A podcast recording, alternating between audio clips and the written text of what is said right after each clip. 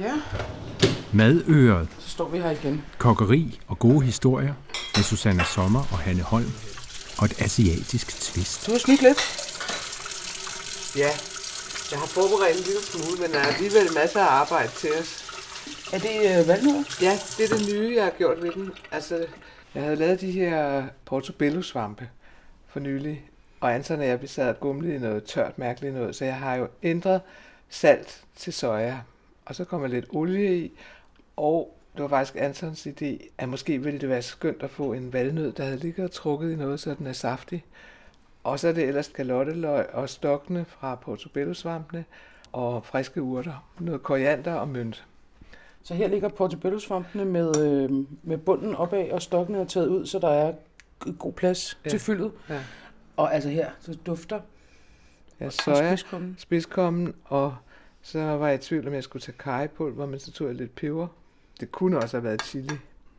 Men før det, Så, så ja, vi skal altså begynde med et glas. vi skal begynde med et glas. Ja. Det, det er nødvendigt, fordi maden bliver bedre, hvis man har et glas uden stilk med lidt hvidvin i. Det, det er simpelthen Mens man videnskabeligt bevist. Ja. ja. det ved jeg. Altså, jeg har købt en flaske, som jeg ikke kender. Åh, oh, den ser dejlig ud. En fransk En fransk chardonnay. Chardonnay. Ja, Nu står jeg bare her så ubehjælpeligt. Ja. Det er fordi, du ikke, øh, det ender med, at du ved, hvor alting er. Ja, det er altid så trygt, men der er ikke Ja. noget sted, man føler sig så dum, som i nogen andres køkken, Ja, hvor man hele tiden spørger, undskyld, hvor er teskærende? du, du, du kan tro, jeg er dygtig til det, for jeg har været kogekonen, og der, der er der aldrig tid til at gå og spørge for meget, og hvad det er altid snot forvirret og tænker på, om håret sidder rigtigt, og bordkort, og jeg ved ikke hvad. Så må man bare lære at orientere sig i køkkenet. Så jeg, kan, jeg er rigtig god til Du det. kan afkode systemet med det samme. Ja. Hvis klassen er her, så må tallerkenerne være derhen. Ja.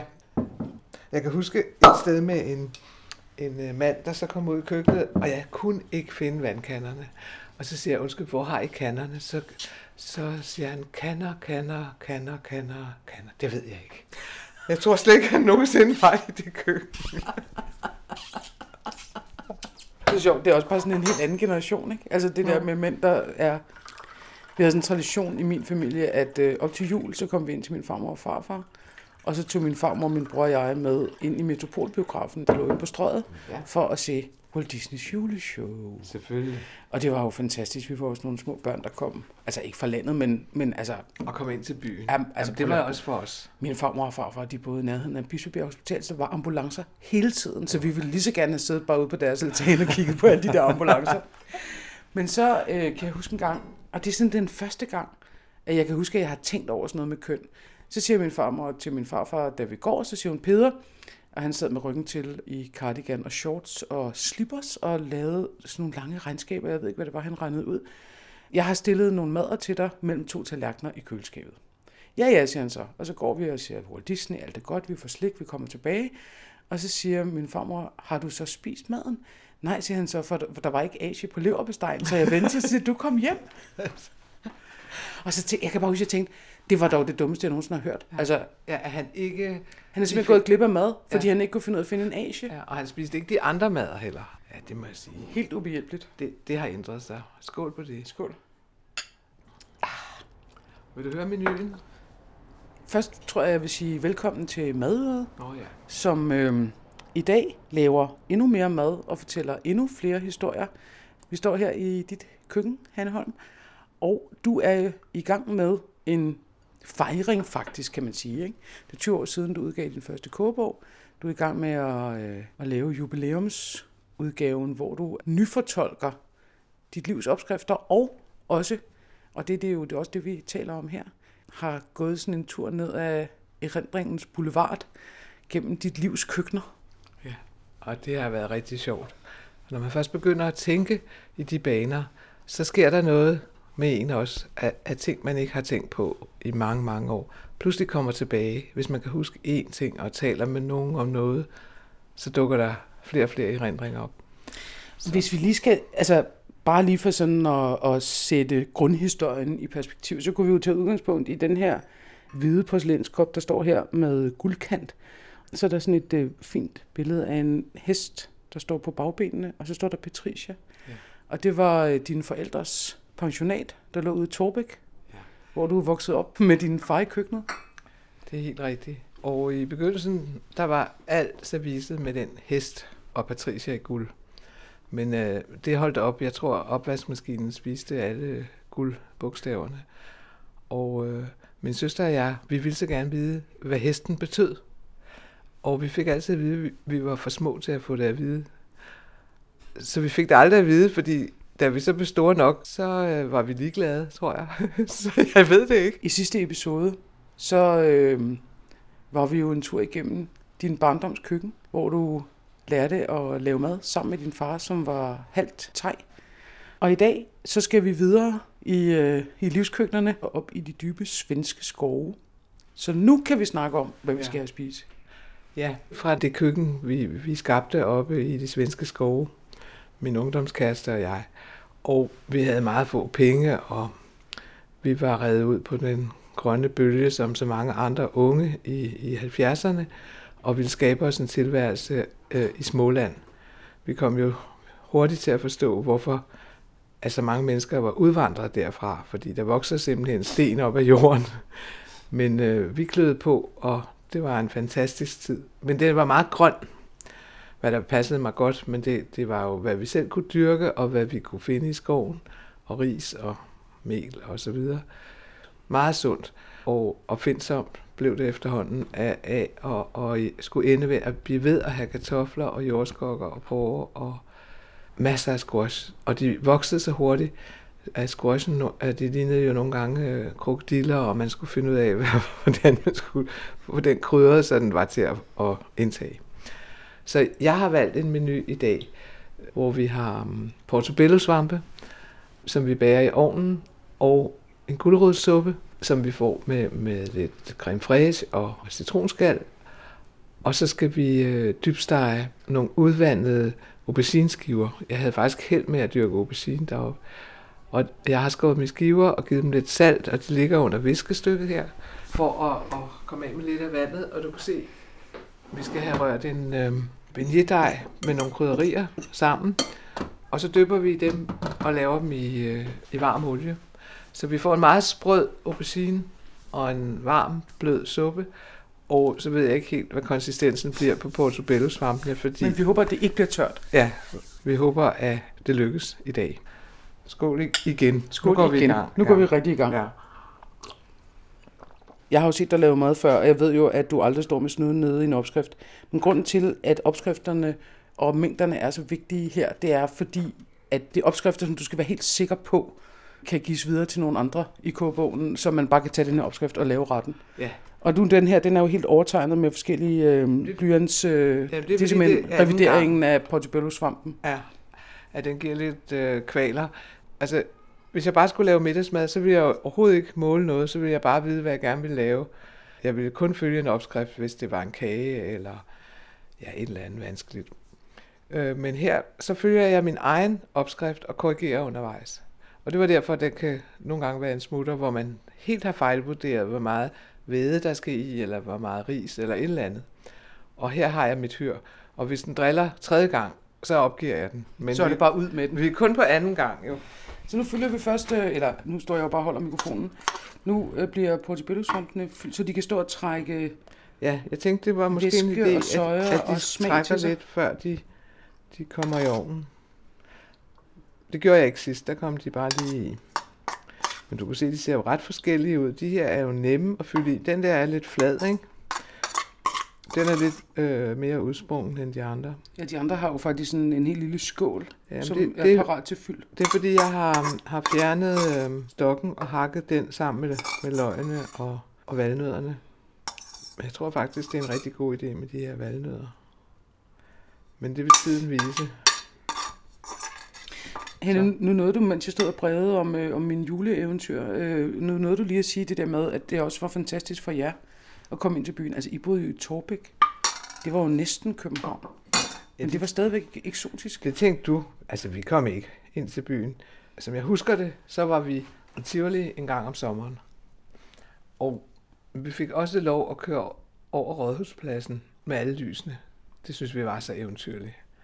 Og så var der, som du også sagde, den biograf på strøget, hvor man så juleshow. Og, og da jeg var helt lille, en del af det var også at gå ned i Dals Varehus udstillingsvindue ned på øh, Højbroplads, hvor nisserne bevægede sig, der var julemandens værksted. De to gange var vi derinde, og måske en ekstra gang, men ellers kom vi ikke til København. Og så kunne man være heldig at få lov at køre tur med far, når han skulle hente kaffe, og i banken inde i øh, Vormærgade, der hvor overgangen er med uret. Og, og han gik øh, til frisøren eller barberen inde ved siden af privatbanken, som det hed nu. Og øh, der ligger faktisk stadigvæk en barber. Ja, det tror sådan en rigtig, øh, altså ja. det er sådan en, når jeg går forbi, og der står unge, lækre mænd i, øh, i hvide skjorter og butterflies, og tænker, hvad er det ærgerligt, man ikke har skæg? så du lige kunne blive barberet. Ja.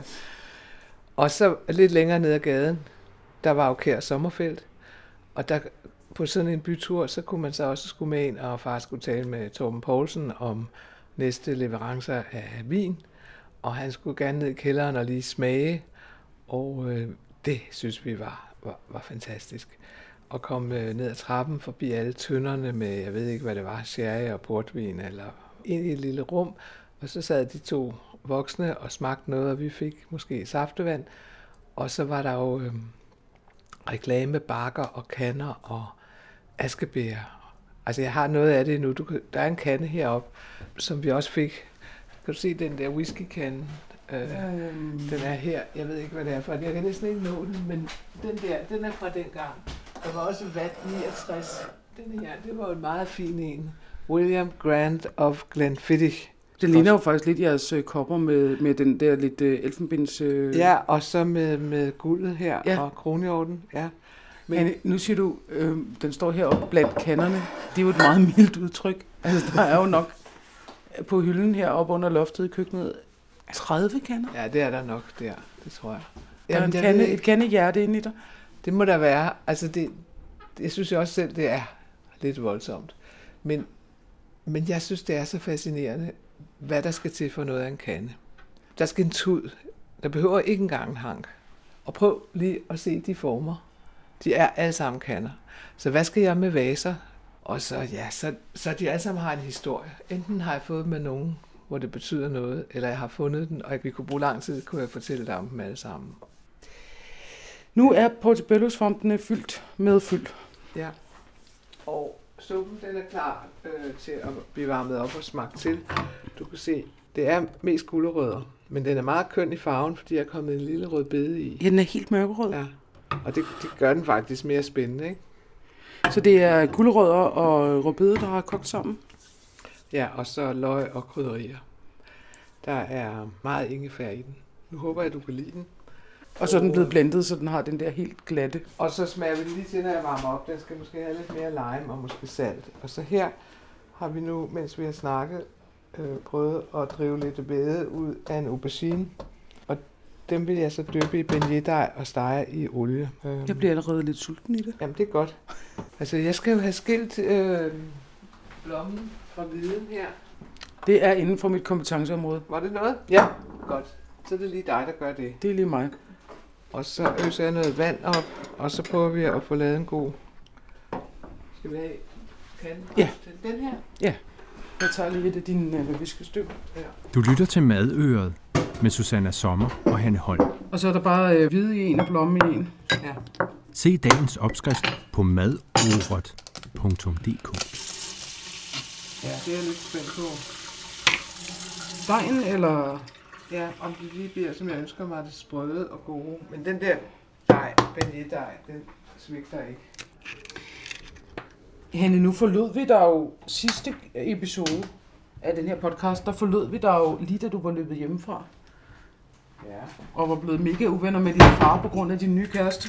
Ja, det er Hvor løb du hen? Ja, jeg løb faktisk øh, ind her i nabolaget Bjørn havde en lille bitte lejlighed på 40 kvadratmeter på 5. sal i Prinsessegade i nogle, et hus, der er revet ned nu, med øh, sådan rigtig øh, uhyggeligt, øh, man siger jo toilet, men det var nu snart et lokum, altså med trækkerslip, men man turde faktisk ikke rigtig gå derhen i mørke. Det var på trappen, eller hvad? Øh, det lå helt nede i gården. Og oppe der var der en, øh, i køkkenet, det lille bitte køkken, var der en håndvask med koldt vand og skrå vægge. Og det var så mit første køkken, kan man sige. Og det malede jeg jo så lilla og orange, som var... Helt i tiden sådan. Ja, med, med hitfarver, som var simpelthen så flot. Men der havde vi jo nogle gasblus, og vi havde ikke noget køleskab, og, og Bjørn, han var jo fra en borgerlig familie, hvor han var vant til, at man, øh, mor lavede mad, og far kom fra arbejde, og så fik man for eksempel koteletter og kogte kartofler og ærter og smørsovs. Og jeg var altså meget ivrig for at gøre ham tilpas. Og du havde jo tilbragt hele din barndom ude i køkkenet. Så du var jo vældig god Ja, til at det, lave mad, tænker det er ikke jeg. noget problem, det kan jeg sagtens, men jeg blev jo meget, meget overrasket, da jeg skulle ud og handle. Fordi jeg var jo vokset op med alting i meget store portioner. Et kilos pakker med smør, og ikke noget mindre end en liter fløde og mælk og så videre. Det var sådan storkøkkenet hjemme på pensionatet. Så da jeg kom ned og opdagede, at man kunne købe øh, kvarte piskefløder, så var jeg fuldstændig henrygt og tænkte, hvor var det nuttet med sådan nogle små nogen.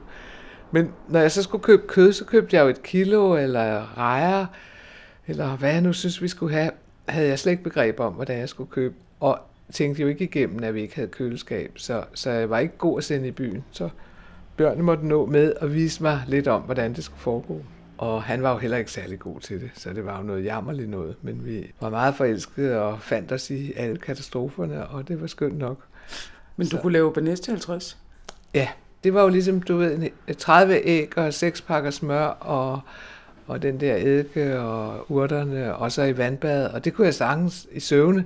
Men jeg kunne ikke finde ud af at lave to koteletter og øh, smeltet smør, uden der skete en eller anden ulykke. Og vi havde, altså så havde vi måske øh, øh, 8 dl piskefløde i var- sommervarmen under taget, og det kunne jo ikke gå. Altså vi, men vi grinede af det. Du kan lige over på den anden side her. Ja, fordi nu vil jeg lige prøve at røre lidt i den her. Og det er altså mel, og så øh, æggeblommerne Ja. og vand. Der er hvedemel, og der er lidt maizenamel, og så har jeg øh, kajepulver, salt og lidt peber. Hvad, hvad gør majsenemelet, at det bliver lidt tykkere? Ja, altså det opfører sig lidt anderledes, end hvis det kun er... øh, Altså det klistrer lidt mere på auberginerne, bilder jeg mig ind. Men nu er alt det med, med dej og kager, det er jo ikke min stærke side, men den her opskrift stoler jeg på. Altså den har jeg ikke sådan fundet på, den, den gentager jeg. Jeg kan, jeg ændrer på krydderierne, hvordan jeg synes, den skal smage, og det er nyt i dag, ikke?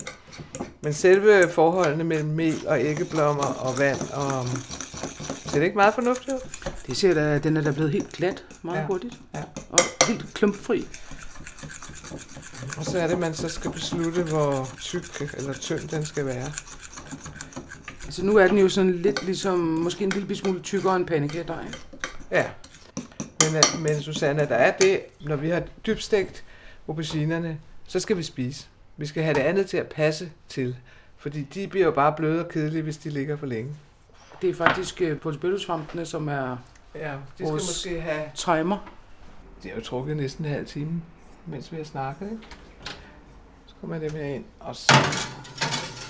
Og hvad de skal være derinde i kvarter. Ja, men jeg beder i hvert fald ude og ringe om et kvarter. Og så satser vi. Og Sådan er vi vilde. så tænder jeg også langsomt på suppen.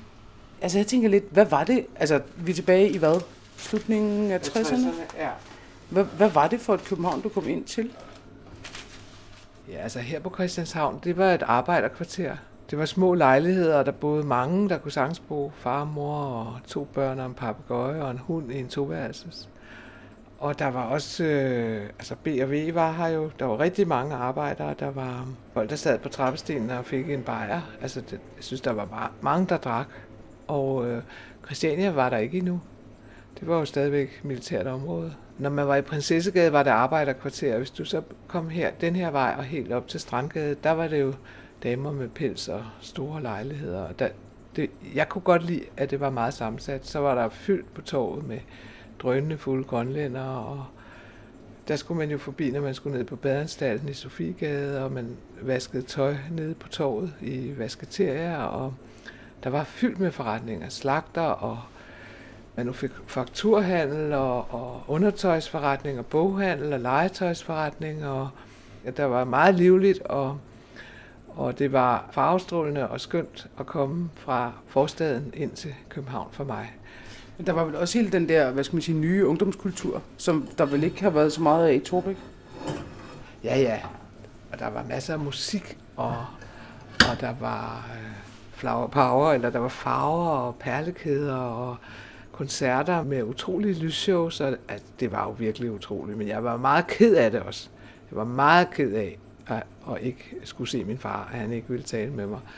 Jeg øh, skulle i gang med min øh, grafiske uddannelse, og jeg skulle have job, så jeg ikke skulle låne penge, og Bjørn læste jura og kørte lastvogn for at tjene penge, og der var ikke SU. Altså, det var jo en anden tid, så vi bestilte rigtig meget, men ja, vi var meget lykkelige. Hørte musik og var sammen med venner. Altså, folk var jo meget langhårede, og nogle var, synes jeg måske også var lidt skræmmende, egentlig. Men det var utrolig spændende, og jeg vidste, at Bjørn han passede på mig. så jeg kunne klare det hele. Men hvad var det så, der fik jer til at flytte fra alt det? Altså, det lyder jo som om, at I i virkeligheden havde etableret et fint lille liv, fuld af fester, farver og arbejde. Og... Ja, men altså, det var jo måske også øh, i tiden.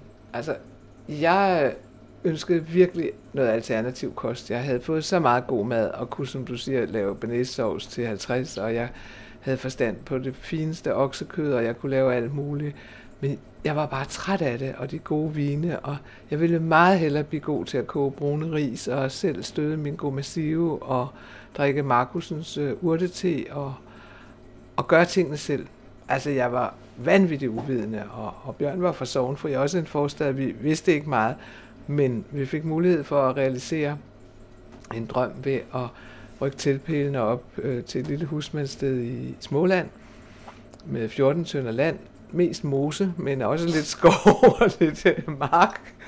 Og øh, vi gik så øh, et stykke tid og skulle spare penge sammen og prøve lykken deroppe. Jeg skulle være færdig med min uddannelse, og Bjørn havde besluttet, at han skulle ikke være advokat. Så han var klar til at blive skovhugger og noget andet.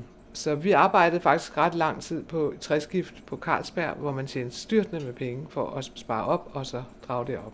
Til Ulvebakken? Ulvebjerget. Bjerget, selvfølgelig. Ja. Det var en lille flække på, hvad, 7-8 huse. Og øh, vi, vi kom jo der med vores folkevognsrugbrød og... og øh, Selvfølgelig havde I også et folkevognsrugbrød. Islands sweater og, og du ved, de der hvide pelsfrakker. Afghaner? Nå, nej, de, de svenske overskudspelse. Ja, ja. Ja, ja, og, og sådan nogle øh, madrasser med, med, med krølul, også for militær øh, overskudslager, og så rykkede vi bare ind og begyndte at gå i gang. Og der skulle jo rives meget ned. Det var rigtig gammelt og umuligt, og der skulle bygges om, og der manglede fundament, og taget var utæt, og vi vidste ikke så meget, men, men der var faktisk andre end os, der havde begivet sig ud på det eventyr. Så vi øh, mødte altså både danskere og svenskere og amerikanere, som formodentlig var flygtet fra indkaldelse til Vietnamkrigen, og nogle englænder rundt i skovene, og som alle sammen ønskede at, at leve der og, og skabe sig en tilværelse. Så vi fik egentlig sådan noget med, at vi hjalp hinanden, så hyppede vi kartofler rundt om os alle sammen, eller malede huse, eller gravede, og hvad vi nu skulle. Og lærte af hinanden, altså jeg var totalt uvidende, jeg, jeg vidste jo knap, hvor kartoflerne var, ikke? Så, du vidste så, godt, de var nede under jorden, ikke? Nu, nu, nu er det ikke for at afbryde dig, men nu breder der sig en livlig duft herfra. Ja, det lugter slet ikke dårligt. Fra ovnen. Og man kan se, at sojaen er kommet lidt ned på, øh, på brædpanden og ligger og oh, det er godt. syder på den det, der måde. Det, ikke så tørt. Det, det ser absolut ikke tørt ud. Så nu er det ned med aubergineskiver ja, i, øh, i beignedejen. Ja. Du har simpelthen kværnet alle aubergineskiverne ned i beignedejen. Ja, jeg skal jo lige have det til at være på alle sider af den. Så har jeg fundet den lange pincet. Den tror jeg, jeg vil blive glad for. Ikke? Ja. Og så er det en lille aubergine. Jeg har lavet en halv, halv opskrift. Fordi jeg tænkte, vi kan ikke spise så meget flere end dem her. Det tror jeg ikke. Nej. Ja, den er jo ikke... Den er ikke brændbar, men... Nej, vi venter lige. Ja, man skal lave det der tændstik-trick. Ja, men det har jeg aldrig helt forstået. Ja, hvis tændstikken ligesom er det, sy- det syder rundt så, om den, så er den varm nok. Ja. Det ser slet ikke dumt ud. Tror du ikke bare, vi lader dem stå her i den? Ej, det ser da meget, de ser da meget dejlige, sådan mushy ud. Ja. Du lytter til Madøret. med Susanna Sommer og Hanne Holm. Se dagens opskrift på madorot.dk. Så er der ligesom sådan en aura af boblende olie rundt om aubergineskiverne. Ja, kan du huske øh, 80'ernes øh, dybstegte blæksprutter? Ja. Altså, som var en frygtelig masse dej, og så med sådan en elastik nede i bunden, ikke? Jo, Det var helt forfærdeligt. det var sådan en elastik inde i en kiffel. Altså, det vil vi ikke have, vel? Nej, man kan sige, at det her beignet det er jo helt tyndt. Altså man kan jo faktisk se her på den her for eksempel, kan man se auberginen mønstret Ja. igennem Ja. ja. dejen. Ikke? Jo. Men du, man kunne jo også døbe løg, champignon. Du kan jo døbe, hvad det skal være i, i dejen her, ikke? Ja. ja. Der er ingen ende på det. En reje. Det er både i New York, øh, var jeg på en restaurant, og det er mange år siden, og, og det var sådan lidt før, altså at man begyndte at gøre sådan noget herhjemme. Der fik jeg øh, frityrestegt squash. Var det godt? Ja. Den var ikke for, for blød, eller? Det er også det, der er lidt spændende her. Ej, det ser jo ikke så dumt ud, vel? Det ser da slet ikke dumt ud. Nu begynder det at tage lidt farve. Ja. Men det sprutter lidt. Det er jo med, hvor meget vand man har drevet ud af ikke? Jo, Jeg skal også tænke på, at det skal jo ikke fotograferes. Det er jo radio. Så hvis der er en, der bliver lidt mørkt, det gør jo ikke noget. det skal blive sagt. Den er køn. Den er simpelthen så flot i farven, den der Ja. gulerodssuppe. Ja. Fordi det er jo ikke sådan, man tænker, gud, det er tomatsuppe. Den har sådan en helt øh, Ja. særlig sådan rød-orange farve. Ja. Var det sådan noget, du ville have lavet op i Sverige?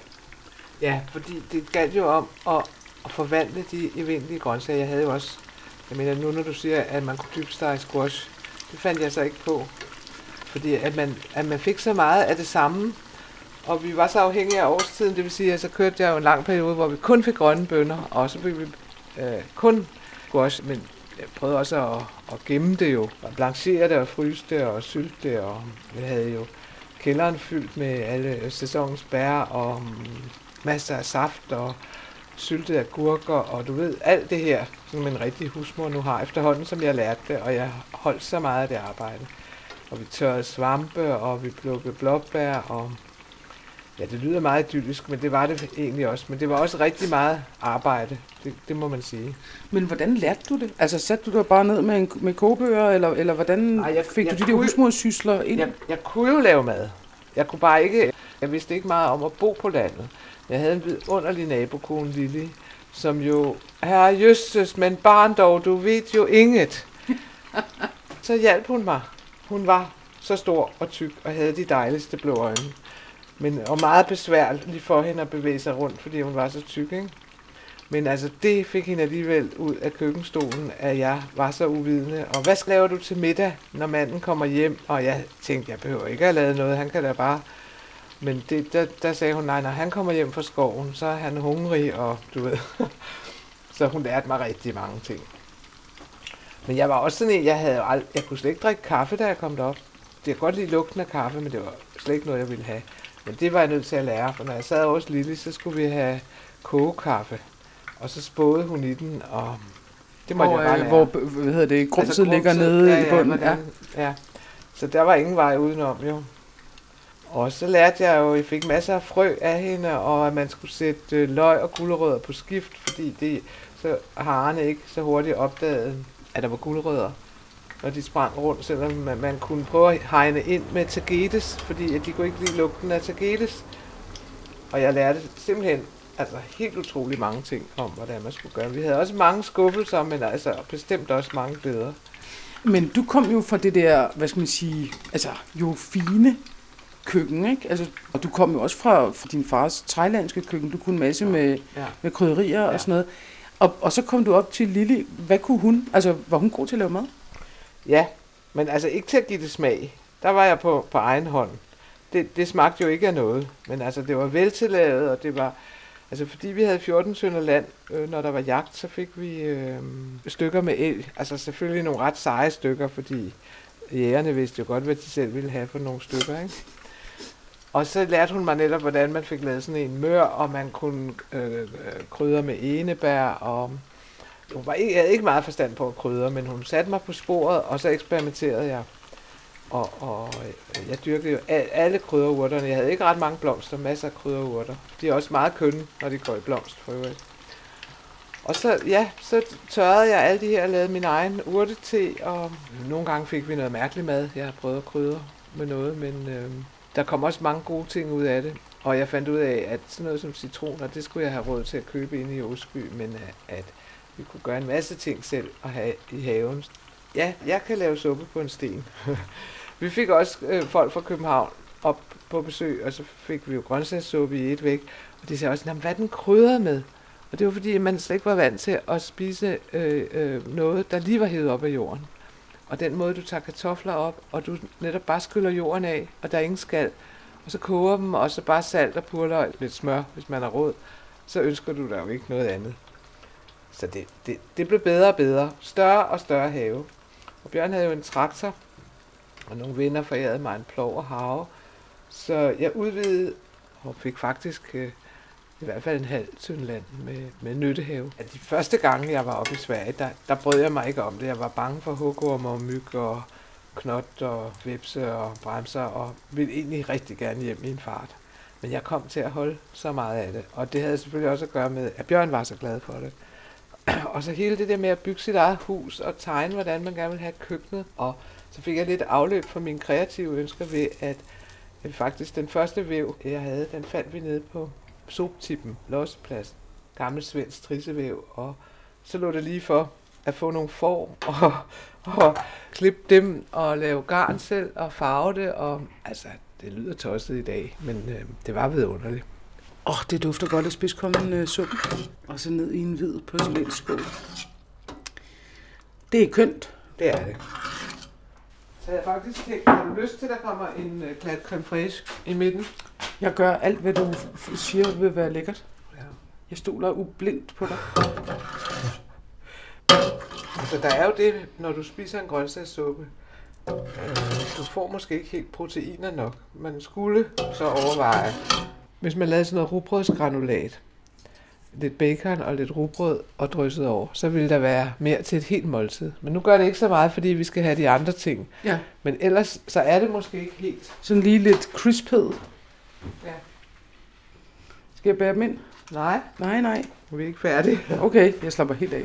Jeg synes også, vi skal have lidt grønt på, ikke? Det Ja. kunne være alt muligt. Nu er det altså bredbladet persille. Ja. Som, som er det hurtigste. Det kunne også være mynte, og det kunne være purløg. Og synes du ikke, vi skal have lidt øh, julienne? Eller citronskal? Jo. Hvornår skal man ikke have lidt julienne? Citronskal. Men altså, jeg har lagt haft den fremme, så jeg kunne finde den. Fordi jeg skulle bruge den i dag. Nu kan jeg ikke finde den. Jo, der. Og jeg har været nede og købe økocitroner. Og når man sådan bryder skallen på sådan en citron, så står der bare lige den Er der... bare? Det er sådan fuldstændig, som om Ja. man bare Ja. bliver sat i Italien i løbet af et nanosekund, ikke? Hvis det var en lille snack, så kunne man jo bare få en halv. Altså, Når en halv øh, af dem her, portobello, ja. Ja. Og de ser lækre ud. Det ser altså godt ud, gør det? Og det er flot med de der gyldne aubergineskiver i sådan et helt mildt, mildt, mildt, mildt, lys turkisagtigt fad. Ja, du må meget undskylde. Hey, du skal da ikke Når man undskylde. ikke har en pige ude i køkkenet, man lige kunne hulse med, Ja, det er det. så jo... Når du har lavet en lille agurkesalat Ja, med hvidløg. nej, foreslår. Nå, forsløg. Ja. Flot. Susanne Sommer. Jeg har jo altså, må jeg indrømme, vi har tømt det første glas på madlavningen. Ja, det det synes jeg egentlig er meget tilbageholdende af os. Ja, det kunne være værre. Ja. Nå, men nu tror jeg lige, at jeg prøver at tage en aubergine skive. Og man kan måske høre den, den sprøde lyd. Det lover godt. ja, de ser faktisk ret fine ud. det er ligesom sådan, ligesom sådan Instagram Ja. bitches, ikke? Jo. Ej, undskyld, vi kan simpelthen ikke tale sammen, før jeg lige har fået min mad. Men jeg tror bare ikke, det er ikke så flot, vel? Det er måske kønnere her. Det er simpelthen så pænt i det der øh, Ja. Turkise fad. Nu Nå. må vi lige smage. Nu må vi lige smage. Du bruger fingrene, så gør jeg også. Nå. Den fejler ikke noget. Mm. Men den er godt af noget til jo. Men altså, Altså, du tænker, at aubergine kunne godt have den Ja. der tomatsalsa til? Ja. ja. Mm. Men den er sprød, og den er god. Og dejen smager noget, det synes Ja. jeg faktisk er et Ja. problem nogle gange, at så får man det der, Ja. ligesom ind- indbagning, som bare er sådan noget olie Hvad tror du, der sker, hvis man gør sådan her? Ned i suppen. Mm. Mm, Det kan man altså godt. det kan man sagtens. Men du kan godt tænke dig, at det der med den lidt stærke tomatsauce, det er nok nummer et. Men, Ja. nu, men nu gør vi sådan her, fordi jeg var ambitiøs med alle de ting, vi skulle smage. Det er så fint det der med, at de er helt sprøde udenpå, og så er auberginen blevet sådan helt blød Ja. og fin Mm. indeni, ikke? Mm. Skål på det. Ja, skål. Det gik altså meget godt. Der er ikke nogen katastrofer. Men vi mangler smag på portobello. Det vel det, du er mest nervøs Mhm. over, kunne jeg forestille mig. Mm. Ja, du skal ikke holde dig tilbage. Du skal ikke være høflig. Vi, fordi vi er ved at lave fantastiske opskrifter til en kogebog, så det går jo ikke. Mm. Det er altså meget bedre end den sidste gang, jeg prøvede. Det er sjovt, de har den der sådan... Altså i virkeligheden, svampen er jo i sig selv ret kedelig, ikke? Jo, men, Men så er det der salte soja øh, jo trængt ned i den, og fået derfor den der mørke sojasmag. Ja. Er det Og så synes jeg, det er enormt lækkert med de der valnødder, Mm. som også bliver sådan lidt, lidt øh, Det er crunchy, lidt- ikke? Ja. Men der er jo det sjove med valnødder. Når de ligger og trækker væde, så bliver de mere sprøde. Det er jo omvendt af Ja. ja. mange andre ting. Ja. Er den for sojasmagende? Altså, de er lige til den salte side, ikke? Men, men hvis man Jo. fik det til noget, altså lidt neutralt ris eller sådan noget, Mm. men, men Ja. de skal i hvert fald ikke være mere salte. Jeg kan nok godt øh, gå ned på en, med en skefuld. Tror du ikke? Altså, Altså en skefuld soja. en skefuld soja Ja. mindre. Ja, Fordi den er egentlig også rigtig våd, ikke? jo. Tak skal du have. Det er jo meget sjovt det der med, i virkeligheden er det jo sådan en helt sådan dansk vintermad, ikke? En grøntsagssuppe. Jo. Og så får den lige det der fremmede touch, og i virkeligheden også en lethed, ja. Ja. som de der grøntsags, blendede grøntsagssupper ikke altid har, fordi den er så krydret, ikke? Og så er den så køn at se på. Ja, lige lidt salt, så er den perfekt. Og det er sjovt, for så kalde mm. saltet i virkeligheden også mm. noget Mm. mere ingefærsmag frem. Det gør det. Det gør det virkelig. Ja, der er ingen grund til at være meget utilfreds i dag. Nej. For at godkende nogle flere opskrifter. Det kan du da godt sætte øh, kryds ved lige med de små rettelser, der var. Det hele. Mm. Gør jeg. Det er skønt. Altså, Jeg altid synes, at portobello var sådan lidt... I virkeligheden bare sådan en opbevaring for, no- for noget andet, ikke? Altså, jeg synes, ja. De er enormt gode øh, fyldte. Mm. Men sådan alene synes jeg faktisk, de er en Mm. smule kedelige. Mm. Jeg synes da tit, der er sådan en brun max champignon, er der da tit. Ja, den kan være så god. Ja. Og nogle gange så ser svampene også hvide, bare så lækre og friske ud, Ja. ikke? Og den der fornemmelse, når man skal ned igennem, man næsten kan høre det ja. Ja. sådan... Mm. Det er næsten sådan, sådan siger sådan spivn. Men i Sverige, der samlede vi jo allerhelst kantereller, så samlede vi støvbolde og Karl Johan. Om foråret, hvis man var meget heldig, kunne man finde morgler. Åh, oh, mokler. Men dem kan du jo ikke... Altså, dem skal du jo tørre. Altså, de er jo giftige. Ja. Øh, jeg kan huske første gang, jeg fandt en morgel. Det ligner jo en hjerne eller sådan. Den ser jo helt utrolig ud. Men der blev jeg også belært om, at den skulle tørre først, og så var den jo meget delikat. Den har sim- simpelthen sådan en kraftig smag. Ja, den er helt... Den kan råbe en kæmpe sovs op. Ja. Ja, det er utroligt. Men i Sverige, der, altså vi fik jo får, for at jeg kunne lave garn og farve ud og væve. Og vi Men jeg havde... skal lige spørge. Du har både en grafisk og en tekstil Jamen, den tekstil fik jeg i Sverige. Nå, altså- okay. Det var her i København, jeg så fik den der, det hed reklametegner dengang. Og så arbejdede jeg også øh, et år med den, og, og følte på det tidspunkt, at reklamebranchen, det var i hvert fald ikke min branche. Men øh, at lære at se og opfatte farver og beskære og så videre, det, det for, følger jo en. Så det var meget tilfredsstillende at, at så fortsætte med en tekstiluddannelse med vævning op i Sverige. Det passede der. Der kunne jeg gå til både billedvævning og gammel svensk øh, traditionel vævning, så jeg lærte alle de der teknikker og vævede min egen hørdu i øh, damast. Og, altså, det var... Jeg havde så meget tålmodighed. Og så var det med maden, var i virkeligheden mere sådan en, det var sådan en måde at få hverdagen til at ja, ja, fungere på. Men det var i virkeligheden det andet, som var, Ja, som jeg var optaget af, og at bygge huset og indrette køkkenet, og det var det. Men man kunne jo lige så godt, når man nu skulle lave mad hver dag, og man skulle lave det for 0 kroner, så kunne man jo lige så godt gå op i det, som, og bare tænke, det skulle overstås. Så øh, jeg havde stor øh, fornøjelse af det, og vi var jo tit mange, der hjalp hinanden, og øh, plukkede bær sammen og syltede og råsyltede, og vi gik meget op i sundhed. Det gjorde vi. Det, det kunne man godt trække lidt på smilbåndet af nogle af, af de fikse idéer, der var indimellem. Som for eksempel?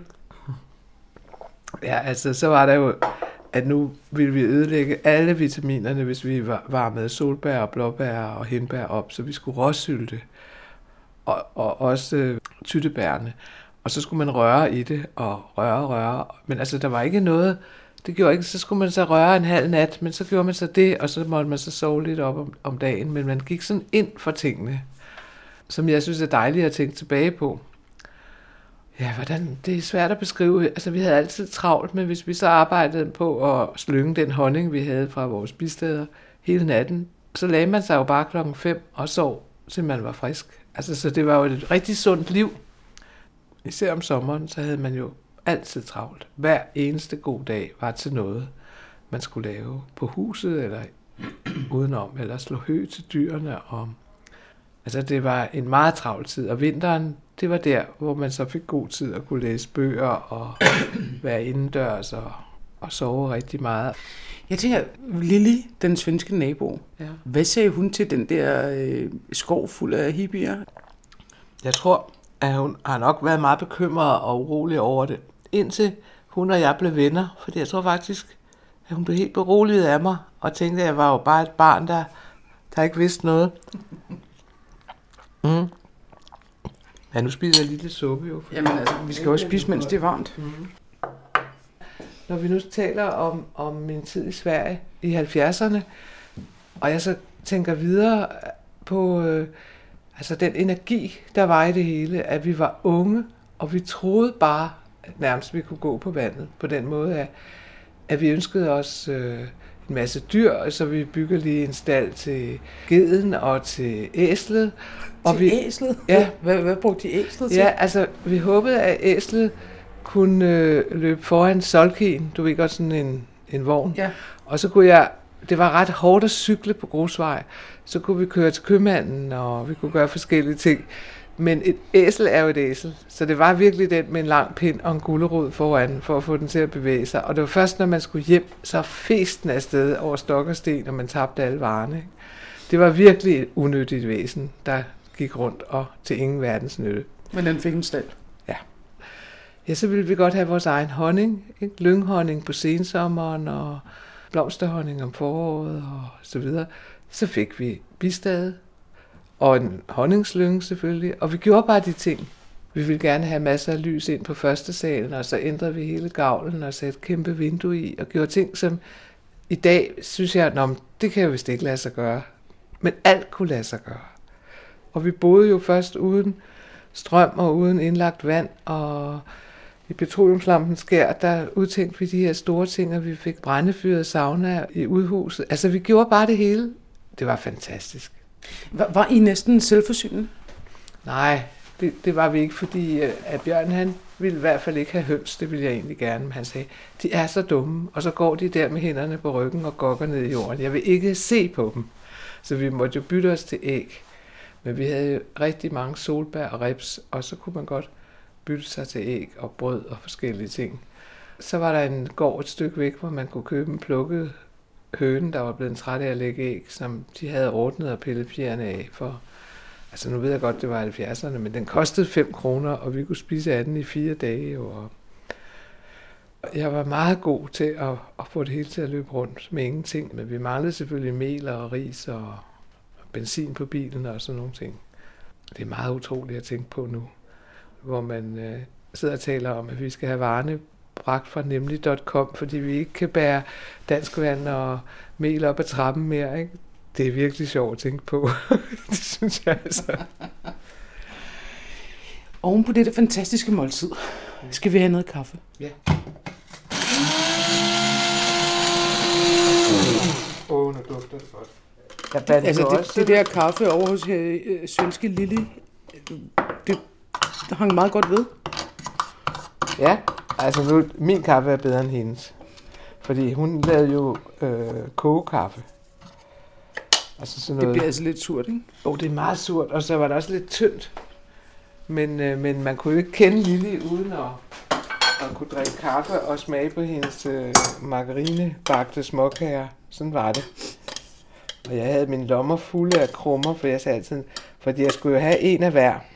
Ellers så var jeg uhøflig. Og så sagde jeg, ved du hvad, nu spiser jeg den her, og så tager jeg de her otte med hjem, og så kommer jeg dem i lommen. Så jeg havde altid masser af krummer. Til æslet. Til æslet, ja. Hvis du tænker dig, at hun var så tyk, at øh, hendes hage hvilede jo lige på hendes store bryst, som hvilede direkte på maven, som faktisk, når hun sad, nåede helt ud til et lille stykke før knæene.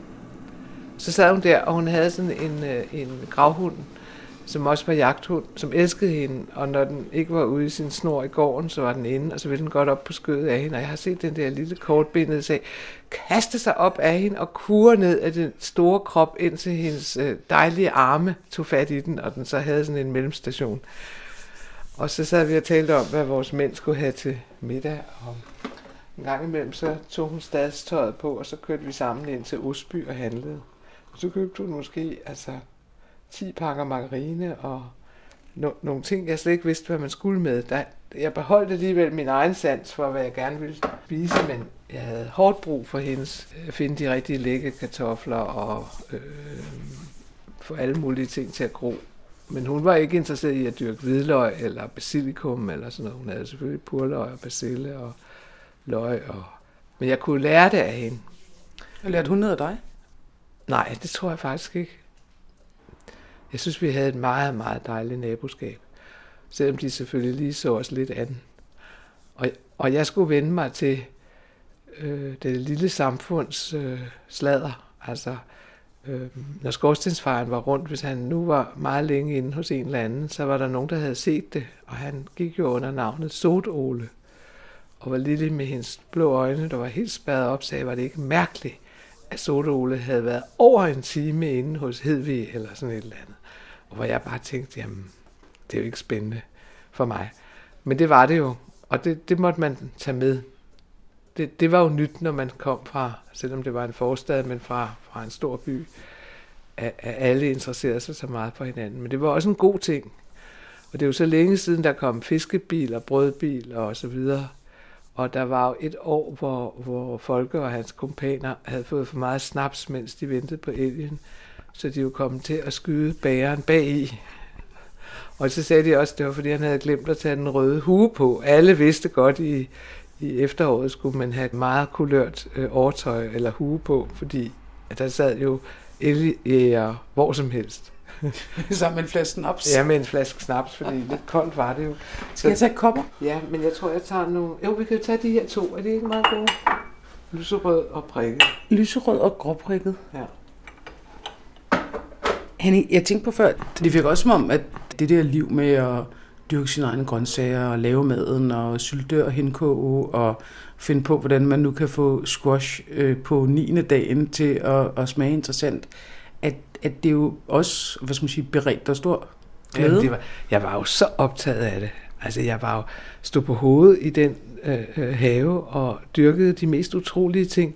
Og jeg havde jo også venner, der sagde, hvorfor er du så ophidset over, at du har en aubergine høste i dag?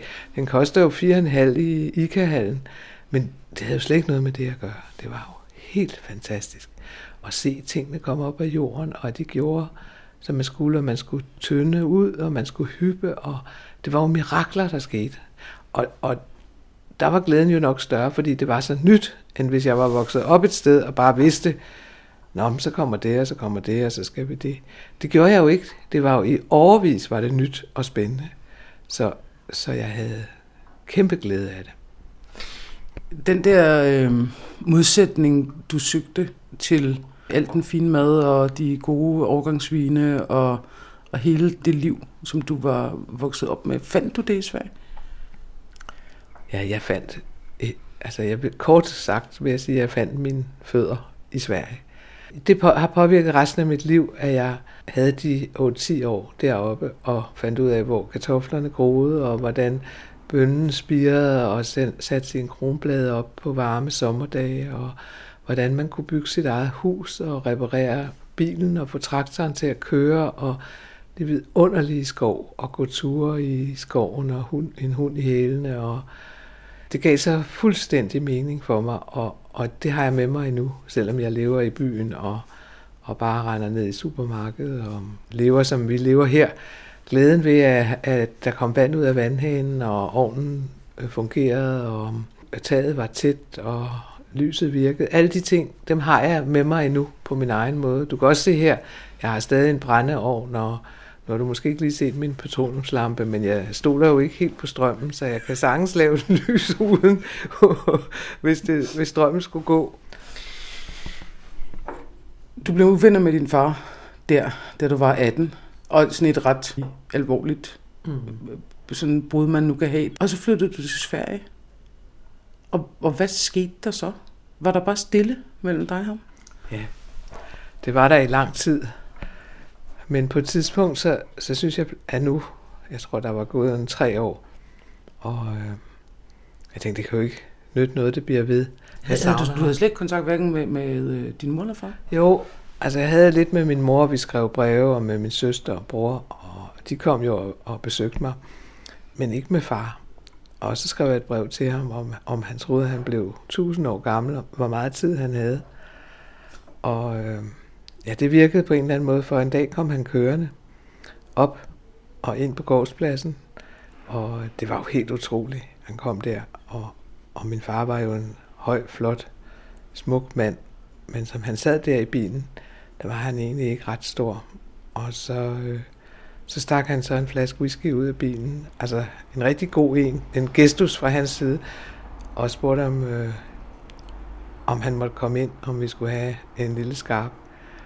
Og så, så var det overstået. Så talte vi ikke mere om det. Og så, øh, så godt han kunne, øh, respekterede han jo, hvad jeg lavede, og interesserede sig for det, og, og kom så regelmæssigt på besøg, når han havde tid, og jeg kunne komme hjem igen, og ja, så var det bare forsvundet, og, og den nærhed og kærlighed mellem os, den, den blev jo genoprettet, den, den stopper jo ikke bare. Så det havde været hårdt for os begge to med det brud, men det var nødvendigt, fordi ja, jeg kunne jo ikke leve mit liv, som han synes, det skulle leves. Jeg var nødt til at finde min egen vej. Og det hjælp, har også hjulpet mig til at være forældre og, og, og huske alt det, at, at man, øh, ja, man har jo bare børnene til låns, og så finder de deres egen vej, og så håber man, man har givet dem noget med. Og ja, til, til min far døde, der, der havde vi et meget nært og dejligt forhold, så øh, vi kom til at respektere hinanden, heldigvis. Hvad, hvad synes han om det der liv, som du og Bjørn levede op på Ulvebjerget? Jamen, jeg tror generelt, min familie synes, jeg har spildt min ungdom i de svenske skove. Men altså, jeg var så måske bare lidt sent udviklet. Jeg skulle lige igennem det, før jeg, jeg kunne finde ud af det. Og jeg tænker med, med stor taknemmelighed på, på, på, på de år. Og jeg troede, jeg skulle blive der altid. Men øh, ja, så ændrede tingene sig, og, og øh, Bjørn og jeg var, var ikke mere dem, der gik på vandet sammen. Så der i 80, der pakkede jeg min kuffert og flyttede tilbage til København. Og, og jeg tror, det har været godt at, at være alle de år, hvor uret ikke betød noget, at man har prøvet det. Men måske kan det ikke, øh, den drøm, der var, den kunne måske ikke lade sig gøre i et helt liv. Der er måske også mange af de andre, der er vendt tilbage til byen. Men, men vi har oplevet det, og vi glemmer det aldrig, og det er helt sikkert stor betydning for, for, for resten af livet, at man har levet på den måde. Og været så meget i naturen. Det, det tror jeg. Mens vi øh, rydder kaffekopperne af, så er der jo ikke meget andet at sige end på genhør. Og øh, vi høres ved i næste episode af Madøret, hvor vi kommer tilbage til Danmark og til Christianshavn og til madpakker og lækre pizzaer og til et nyt livskøkken. Abonner på os i iTunes, eller lyt til os på øh, vores hjemmeside, madordet.dk, hvor du både kan se opskrifter, og øh, så ligger der også øh, billeder fra øh, alt det, Hanne har fortalt om. Og øh, jeg kan virkelig anbefale billederne fra Ulvebjerget. Der er både små pelsdyr, der bliver fodret med sutteflasker, islandske svidre og meget andet 70 guf.